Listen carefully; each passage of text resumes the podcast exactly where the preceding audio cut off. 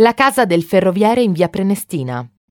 Nel film del 1956 diretto e interpretato da Pietro Germi, il ferroviere Marcocci abita in via Prenestina 54.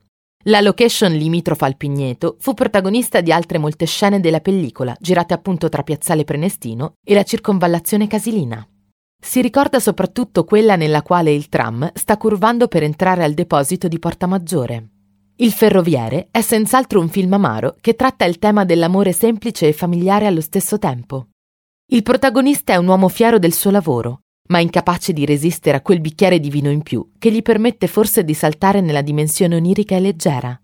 Errori, rimproveri, delusioni e un riscatto finale possibile.